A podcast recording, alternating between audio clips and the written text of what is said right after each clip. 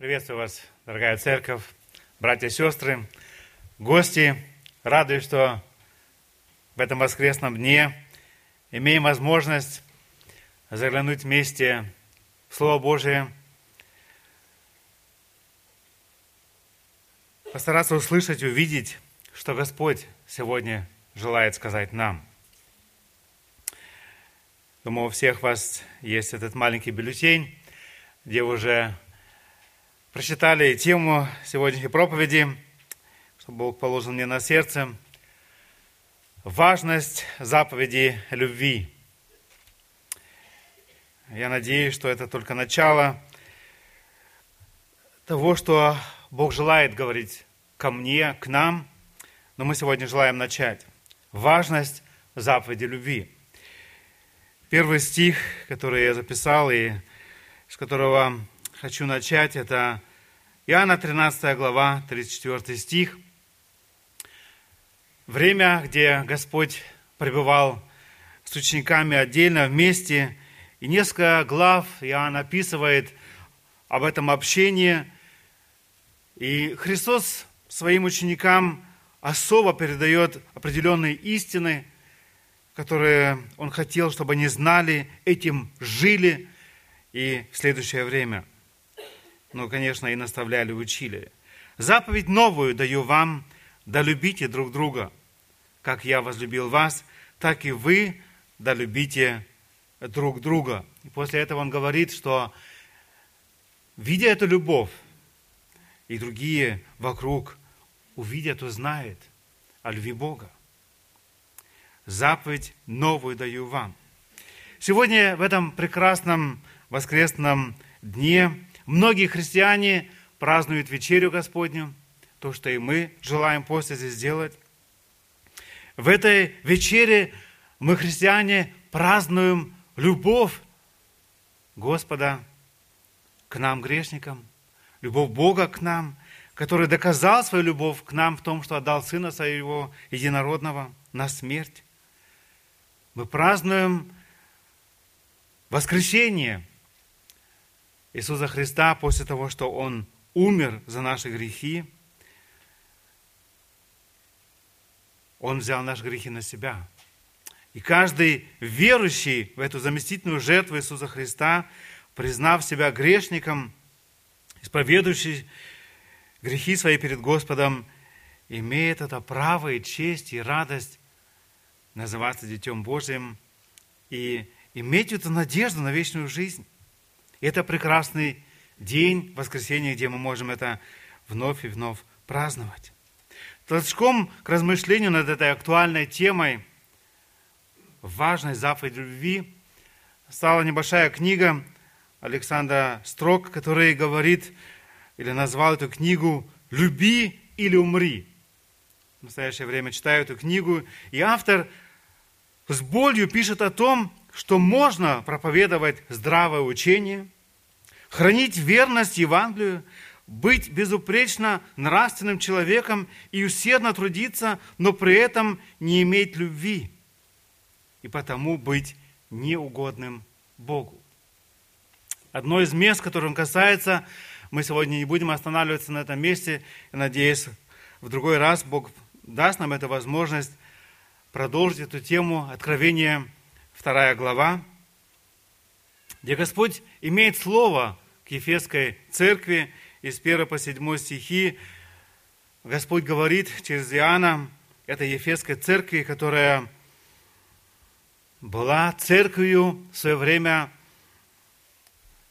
э, где Господь действовал и много трудился, и через апостола Павла. Мы знаем об этом, читаем. И этой церкви в Ефесе Господь говорит – о многом том, что они хорошо сделали, как они трудились посвященно и так далее, и так далее, что они боролись против лжеучителей и разных лжеучений и так далее. Но он этой церкви должен был сказать в четвертом стихе, «Но имею против тебя, что ты оставил первую любовь твою». И это настолько эм, страшно, что этот грех Бог так оценивает и говорит, что если ты это не осознаешь, если ты не покаешься и не будешь делать прежние дела, тогда сдвину светильник твой в пятом стихе. И это актуально сегодня и для церквей наших, для нашей церкви. Я вижу, вижу, что Бог желает говорить к нам именно об этом, об этой важности любви, об этой заповеди любви. Церковь должна быть семьей братьев и сестер. Ее должны отличать смирение, нежность, мир, прощение, долготерпение, вера, надежда, любовь. И причем любовь является главной, наивысшей добродетелью. Так мы читаем много раз. Апостол Павел в Колоссянам 3.14 говорит, более же всего облекитесь в любовь, которая есть совокупность совершенства. Любовь – неотъемлемая часть всех сторон христианской жизни и христианского служения. Христианство – это преображение в образ Христа. Богатство и радость христианина – это постоянный рост. Это не скучное ожидание Христа, когда придет за нами взять нас к себе. Христианство – это борьба с грехом в моей жизни и искреннее желание, стремление уподобиться Христу, являющееся образцом любви. Мне кажется, мы иногда забываем об этом. Что у нас есть вызов, у нас есть призыв уподобляться Христу. И это процесс всей нашей христианской жизни. И чем больше, чем дольше я живу с Христом, более 40 лет сознательно, я вижу, насколько мне нужно еще учиться в этой сфере. Для того, чтобы эту заповедь, что Господь дал нам, где Он говорит нам, заповедь новую даю вам, да любите друг друга. Не так, как мы думаем, что это хорошо – но Христос ясно говорит, как я возлюбил вас, так и вы да любите друг друга. Для того, чтобы осознать, как же Господь желает, чтобы мы любили, нам нужно изучать любовь Христа. И сегодня в вечере мы празднуем эту любовь. Мы частично вспоминаем об этом. Мы не можем здесь все это вместить, но Господь желает, чтобы мы постоянно праздновали вечерю, мы постоянно вспоминали о любви Бога к нам и благодарили об этом. В трех таких небольших этапах я желал бы коснуться этой темы, которая огромная тема, но говорю, это только мы коснемся этой темы. Первое, о чем я желал бы поговорить, это торжество добра над злом. И как вы уже видите в бюллетне, в Литне есть целый ряд местописаний, которые указаны, где мы желаем вместе читать и поговорить об этих стихах, то, что Господь желает через них говорить сегодня к нам. Торжество добра над злом. Христос говорит в этом стихе, уже который мы прочитали, Иоанна 13 глава, «Заповедь новую даю вам», что является новым заповеди Христа – для нас сегодня. И в Нагорной проповеди Иисус касается здесь эту тему тоже уже. В пятой главе, откроем это место, Евангелие от Матфея, пятая глава, я прочитаю с 38 стиха по 45. Вы слышали, что сказано «око за око и зуб за зуб». А я говорю вам, не протився злому, но кто ударит тебя в правую щеку твою, обрати к нему и другую. И кто захочет судиться с тобой и взять у тебя рубашку, отдай ему и верхнюю одежду. И кто принудит тебя идти с ним одно поприще, иди с ним два. Просишь ему у тебя, дай, и от хотящего занять у тебя не отвращайся. Вы слышали, что сказано, люби ближнего твоего и ненавидь врага твоего. А я говорю вам, любите врагов ваших, благословляйте проклинающих вас, благотворите ненавидящим вас и молитесь за обижающих вас и гонящих вас. Да будете сынами Отца вашего Небесного, ибо Он повелевает солнце своему восходить над злыми и добрыми и посылает дождь на праведных и неправедных.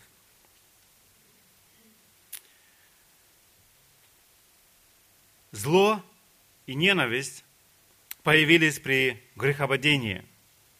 Мы знаем о искусителе, о дьяволе, который в виде незначительного змея посеял сомнения в сердце человека.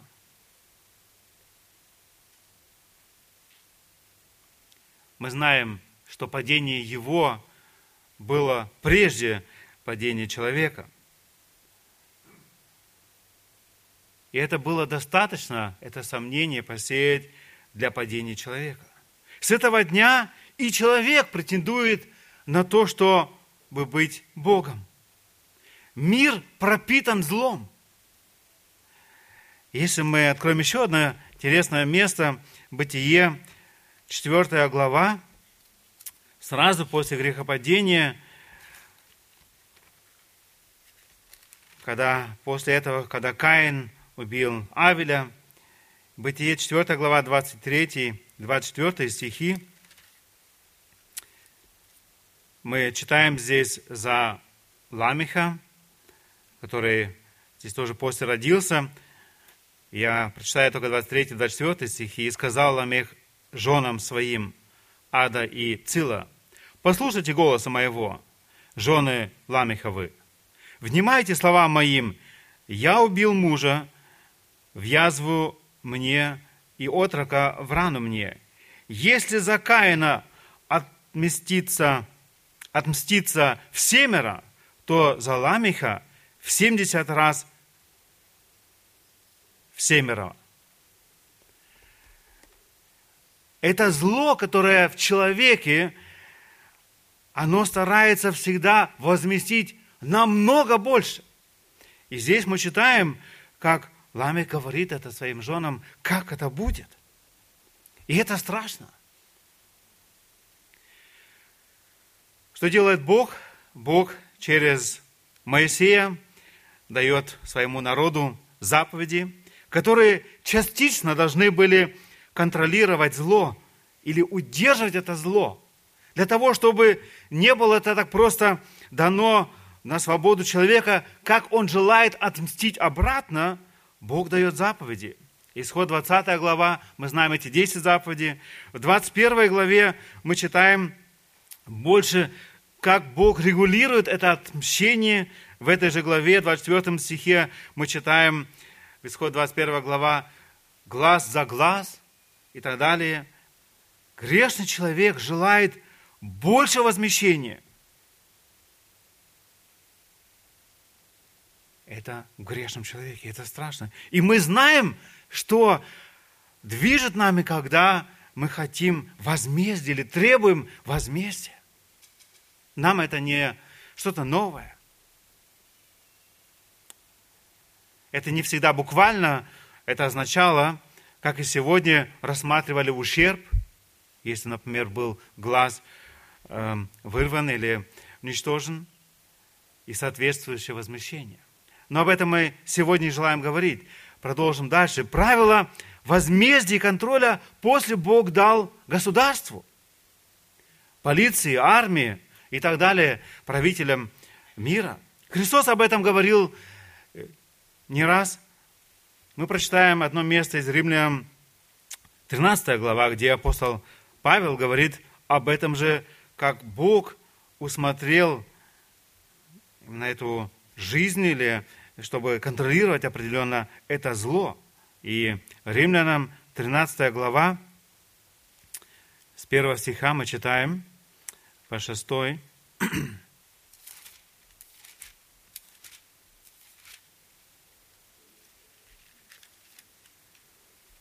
всякая душа да будет покорна высшим властям.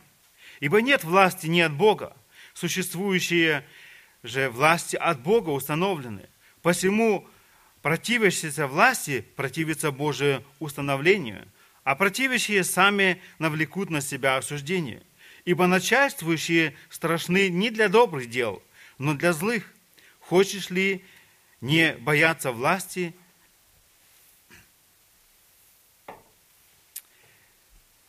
делай добро, и получишь похвалу от нее. Ибо начальник есть Божий слуга тебе на добро. Если же делаешь зло, бойся, ибо он не напрасно носит меч, он Божий слуга, отмститель в наказании делающим злое. И потому надо повиноваться не только из страха наказания, но и по совести. Для сего вы и подати плотите, тоже 6 стих, да. Бог дал государству определенные права для того, чтобы регулировать это зло. Но мы знаем, что эта структура не меняет сердце человека. Оно частично может его удержать. И может на время, может как-то удержать это зло, посадившее этого человека в тюрьму и оградившее его от того, чтобы он мог действовать. Христос здесь говорит добро на зло, любовь на ненависть и представляет небесные стандарты.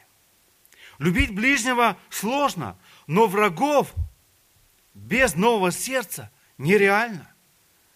Мы прочитаем еще раз 44 и 45 стихи в тексте Матфея, 5 главы. Здесь Иисус как говорит, я, а я говорю вам, любите врагов ваших, благословляйте проклинающих вас, благодарите ненавидящим вас и молитесь за обижающих вас и гонящих вас. Да будете сынами Отца вашего Небесного, ибо Он повелевает солнце своему восходить над злыми и добрыми и посылает дождь на праведных и неправедных.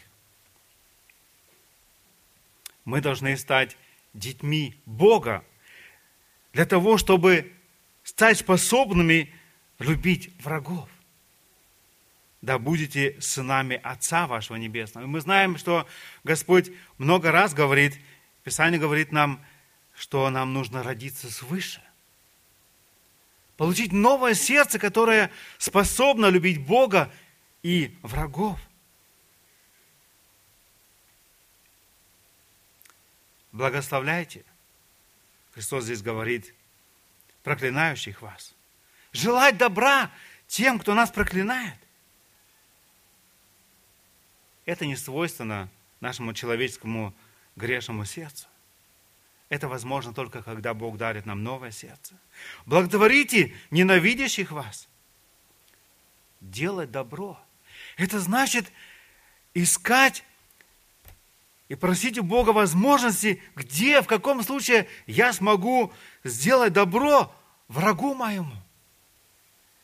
Это не просто как-то держать себя в рамках, чтобы не возместить обратно. Это еще как-нибудь можно как-то сделать, сильно молиться и так далее. Но Господь здесь говорит больше, чтобы мы благотворили к ненавидящим вас. Это намного-намного больше. Это не только удержать себя как-нибудь не воздать. И так как это очень сложно, и мы не можем изменить даже сердце этого человека, Господь здесь говорит, и молитесь за обижающих вас и гонящих вас. И Господь желает, чтобы в молитве за этих врагов – делая добро, желая благословения им, мы дали шанс Богу изменить это сердце, которое мы изменить не можем. Но Бог желает, чтобы мы, как дети Божии, как сыны Отца нашего Небесного, именно это практиковали. И это реально. И Христос показал нам пример, как Он молился за своих убийцев там на Голгофе. Прости им, ибо не знают, что делают. Это тот масштаб любви, который Бог, который Христос показывает нам. Во-вторых, мы читаем о небесных стандартах любви. В этой же главе, Матфея 5 глава, мы читаем здесь дальше 46 по 48 стихи. «Ибо если вы будете любить любящих вас, какая вам награда? Не то же ли делают и мытары? И если вы приветствуете только братьев ваших, что особенного делаете? Не так же ли поступают язычники? Итак, будьте совершенны, как совершенен Отец ваш Небесный. Христос говорит в другом месте о том, что Царство Божие внутри вас. Это значит жить стандартами неба на земле. Царство Божие внутри вас. Когда Господь родил нас выше, дал нам новое это сердце, мы желаем жить этими стандартами, стандартами неба. На земле стандарт, как мы здесь прочитали, любить любящих. Приветствовать братьев. Что здесь особенно? Это стандарт на земле. Ненависть к ненавистям. Стандарт дьявола – ненависть к любящим обман, зло. Но стандарт неба – это любовь к ненавидящим. Итак, будьте совершенны, как совершенен Отец ваш Небесный. 2 Тимофея, апостол Павел, тоже касается этой темы. 2 Тимофея, 2 глава, 23 по 26 стихи.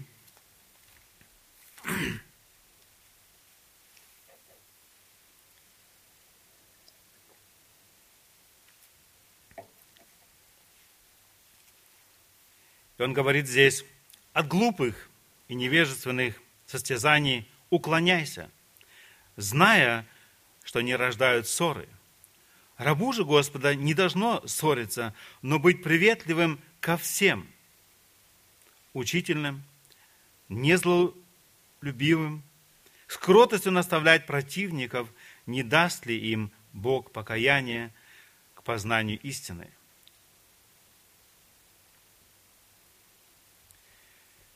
Это Господь говорит к нам, 26 стих, чтобы они освободились от сети дьявола, который уловил их в свою волю. Бог обращается здесь даже к служителям, рабу же Господа, не должно ссориться, но с кротостью наставлять противника.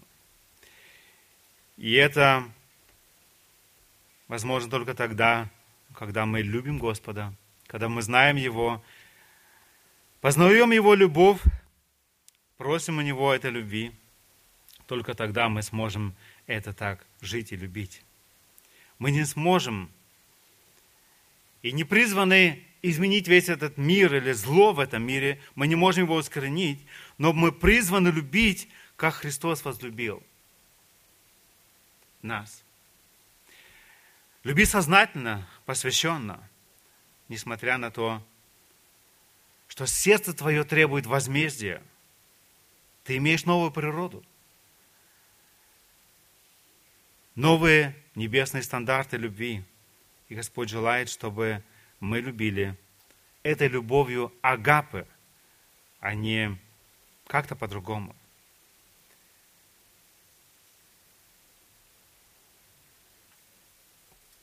Подражай Христовой любви в-третьих.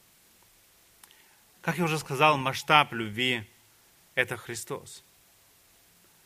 Бог. Иоанна 3 глава, 16 стихом мы читаем об этом. «Ибо так возлюбил Бог мир, что отдал Сына Своего Единородного, дабы всякий верующий в Него не погиб, но имел жизнь вечную». Бог отдал. Это, это любовь, где мы не ждем, а мы отдаем. Иоанна 13, 34, чтобы мы любили друг друга как? Как я возлюбил вас, так и вы любите друг друга. Мы пропели только что вместе «Любовь Христа безмерно велика». Сколько из нас твердили «нет», надсмехались над Господом. То, что мы сегодня можем любить Господа любим Его, это огромная милость. Это любовь, которая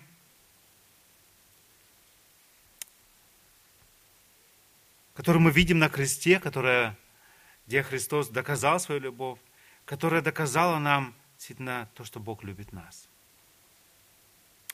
Мы люди сегодня ищем от людей любви. И разочарованы тогда, когда мы ее не получаем. Но это не то призвание наше. Наше призвание, чтобы мы любили. Мы получили от Господа через возрождение свыше эту способность любить. И Господь желает, чтобы мы постоянно искали Божьем и познавали эту любовь Господа к нам, и это является тем масштабом, тем примером. 1 Петра, 2 глава, прочитаем это место еще с 19 стиха. 1 Петра, 2 глава с 19 стиха. И здесь мы читаем, «Ибо то угодно Богу, если кто, помышляя о Боге, переносит скорби, страдая несправедливо. Ибо что, что за похвала, если вы терпите, когда вас бьют за проступки? Но если, делая добро и страдая, терпите, это угодно Богу. Ибо вы к тому призваны, потому что и Христос пострадал за нас, оставив нам пример, дабы мы шли по следам Его. Он не сделал никакого греха, и не было лести в устах его. Будучи злословим, он не злословил взаимно, страдая, не угрожал, но предавал то судьи праведному. Он грехи наши сам вознес телом своим на древо, дабы мы, избавившись от грехов, жили для правды. Ранами Его вы исцелились. Это тот пример, который оставил нам Господь. Вопрос сегодня к нам, насколько мы желаем жить этой любовью. Насколько мы готовы, чтобы наше «я» умирало, и мы уподоблялись Христу. Павел говорит на другом месте – что и наше мышление должно стать мышлением Господа. Много раз мы читаем Писание о том, что Господь желает, чтобы мы преобразились в Его образ. То есть любили Его любовью, делали дела, которые Он делал. Моя молитва для себя и для нас, как церкви, чтобы в этом мы учились дальше – чтобы мы видели эту надобность учиться дальше этой любви. И там, где Бог допускает определенные испытания в нашей жизни, будь через мелочи, где-то нас не спросили нашего мнения, мы обиделись. Рассказываем об этом дальше другим. Как это? С нами не поздоровались. Как это он не смел? Оно бродит все дальше – мы думаем, что мы имеем право на зло каким-то образом воздать нашему брату, сестре за какое-то такое действие. Но Господь учил нас по-другому. Его пример на Голгофе мы сегодня празднуем. Дал Бог нам милость, чтобы Господь помог нам в этом дальше учиться и преображаться. Аминь. Встань по возможности, скажем, Благодарность Господу о том, что Он сделал за нас, что Он доказал свою любовь, что Он показал пример любви, что Он сделал нас способными любить, родив нас свыше. Поблагодарим Господа за эту вечерю, где мы видим эту любовь Божию. И попросим Его, чтобы Бог учил нас дальше любить друг друга Его любовью.